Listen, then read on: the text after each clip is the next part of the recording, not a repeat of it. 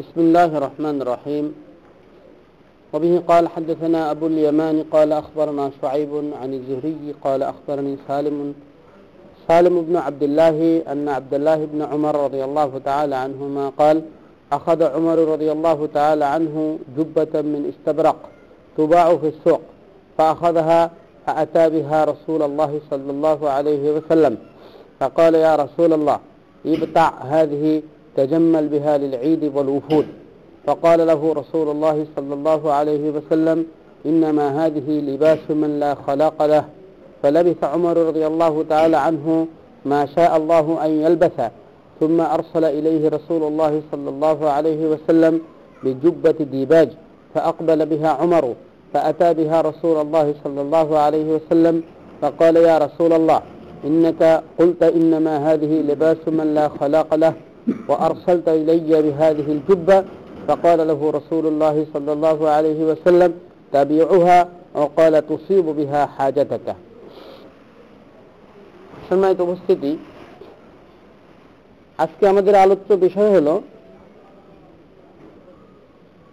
ঈদ এবং ঈদে নতুন ভালো পোশাক পরিধান সম্পর্কে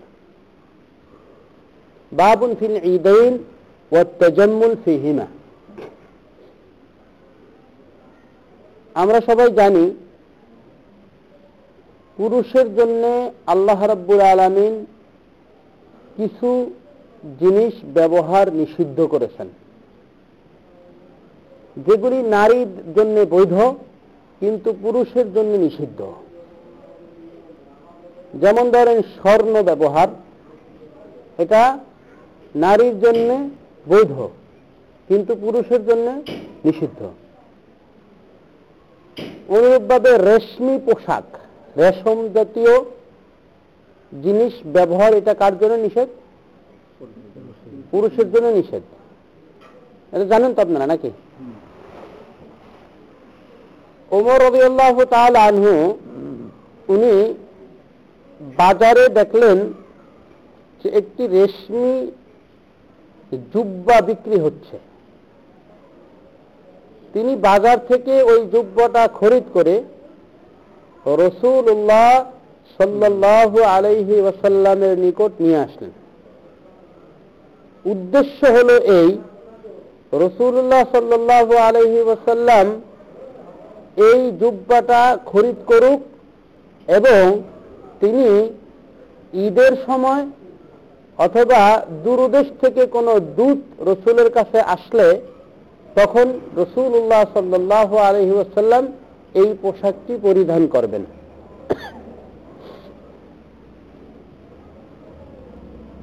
এটা আমাদের সামাজিক একটা প্রথা, খারাপ না প্রথা প্রথাটা, যে মেহমান আসলে ভালো পোশাক পরিধান করা, অথবা ঈদের সময়, অথবা কোনো আনন্দ উৎসবে ভালো পোশাক পরিধান করা বৈধ। সেই হিসাবে উমর রবি আল্লাহ আনহু ভালো এবং দামি এই রেশমি কাপড়ে তৈরি এই জুব্বাটা রসুল্লাহ সাল্লাহ জন্য নিয়ে আসলেন, যা আপনি এই জুব্বাটা কিনে নেন। কিনে নিয়ে এই জুব্বাটা ঈদের সময় এবং যদি বাহিরের রাষ্ট্রের কোনো মেহমান আপনার কাছে আসে, তখন এই পোশাকটা আপনি পরিধান করেন। فقال له رسول الله صلى الله عليه وسلم إنما هذه لباس من لا خلاق له রসুল্লাহ সাল্লাহ আলী আসাল্লাম এই জুব্বা দেখে মন্তব্য করলেন এটি ওই সমস্ত লোকদের পোশাক যাদের আখেরাতে কোনো প্রাপ্য বলতে কিছুই নেই আখেরাতে যাদের কোনো ভাগ নেই, অংশ নেই, পাওনা কিছুই নেই, তারাই কেবলমাত্র রেশমি জাতীয় পোশাক পরিধান করতে পারে। অর্থ হলো এই, যারা দুনিয়াতে রেশমি পোশাক পরিধান করবে পুরুষ হয়েও, তারা আখেরাতে বেহেস্তে যেতে পারবে না।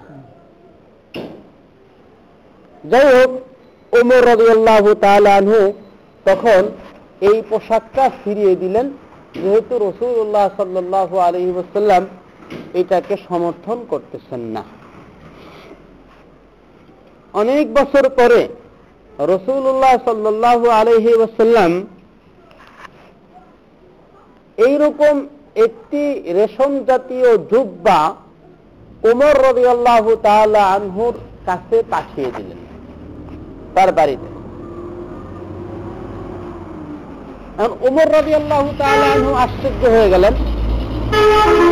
যেরকম পোশাক আমি রসুল্লাহ সাল্লাহ আলাইসাল্লামের কাছে নিলাম, তিনি সেটা পরা পছন্দ করলেন না। কিন্তু কিছুদিন যেতে না যেতে রসুল কি আগের কথাটা ভুলে গেলেন? উনি আমার বাড়িতে এই পোশাকটা পাঠিয়ে দিলেন। উনি আবার এই পোশাক হাতে করে রসুল্লাহ সাল্লাহ আলহিবাসাল্লামের দরবারে গিয়ে বললেন, হে আল্লাহ রসুল আপনি তো এই পোশাক সম্পর্কে মন্তব্য করেছিলেন যে এই পোশাক ওই সমস্ত লোকরাই পরিধান করে যাদের আখেরাতে কিছু নেই। অথচ আপনি নিজেই এই পোশাক আবার আমার বাড়িতে পাঠালেন। রসুল্লাহ সাল্লাহ আলহি ওয়াসাল্লাম বললেন, আমি তোমার বাড়িতে এই পোশাকটা এই জন্যে পাঠিয়ে পাঠাইনি যে তুমি এটা নিজে ব্যবহার করবে। এটা আমার নিকটে এসেছে। আমি তোমার কাছে পাঠিয়েছি যে এটা তুমি বিক্রি করে ফেলবে। এটার যে মূল্য, সেই মূল্য তুমি তোমার অন্য কোনো কাজে লাগাবে। অর্থাৎ, যেই পোশাকটা পরিধান করা মুসলমানের জন্য বৈধ নয়, সেই পোশাক হিন্দু, বৌদ্ধ, খ্রিস্টান বা বিধর্মী তাদের কাছে বিক্রি করা জায়েজ আছে। ঠিক আছে? কারণ শরীয়তের হুকুম তো মুসলমানদের জন্য যারা ইমান গ্রহণ করেছে।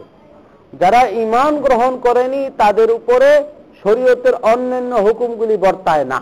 তাদের তো আসলই নেই। ঠিক আছে? অতএব কারণে আপনার রসুল্লাহ সাল্লাম বললেন তুমি এটা বিক্রি করবে এবং বিক্রি লব্ধ টাকা তুমি অন্য কাজে লাগাতে পারো। তাতে কোনো সমস্যা ঠিক আছে কথা? আচ্ছা। অনুরূপ আপনার লাল রঙের পোশাক এইটাও পুরুষের জন্য নিষেধ ছবিযুক্ত পোশাক যেটার ভিতরে প্রাণীর ছবি রয়েছে, এমন পোশাক পরিধান করাও মাক্র তবে ওই পোশাক ছবিযুক্ত কোনো কাপড় যদি আপনার বাসায় চলে আসে, হয়তো নিজেদের পোশাক বানানোর জন্য, তখন সেটা কি করবেন আপনি? সেটা আপনি কোন বিধর্মীর কাছে বিক্রি করে দিতে পারেন, অথবা আপনি ওইটা দিয়ে যদি বিছানা, চাদর বানিয়ে নেন, তো সেটা আবার বৈধ। এটা শরীরে দোলানো যাবে না পর্দা হিসাবে লটকানো যাবে না। তবে বিছানা যেটা মাটিতে পড়ে থাকে বা চোখের উপরে পড়ে থাকে সেটা, সেটার জন্য ব্যবহার করা যাবে। ঠিক আছে? হ্যাঁ। তাহলে আজকে আমাদের যেটা আলোচনা, সেটা হলো ঈদে অথবা কোনো অনুষ্ঠানে সৌন্দর্য বর্ধন করা অথবা নতুন বা ভালো পোশাক পরিধান করা যায় তবে এমন একটি পোশাক পরিধান করতে হবে, যেই পোশাকটি যেই পোশাকটি বৈধ, নাকি? এমন পোশাক পরিধান করেই আপনার সৌন্দর্য জাহের করতে হবে। যেই পোশাকটি বৈধ নয়, এমন পোশাক ব্যবহার করা জায়েজ হবে না। পুরুষের পোশাক নারী পরিধান করতে পারবে না, নারীর জন্য বিশেষ পোশাক পুরুষ পরিধান করতে পারবে না। এই সমস্ত এগুলি খেয়াল রাখতে হবে। হ্যাঁ ঠিক আছে?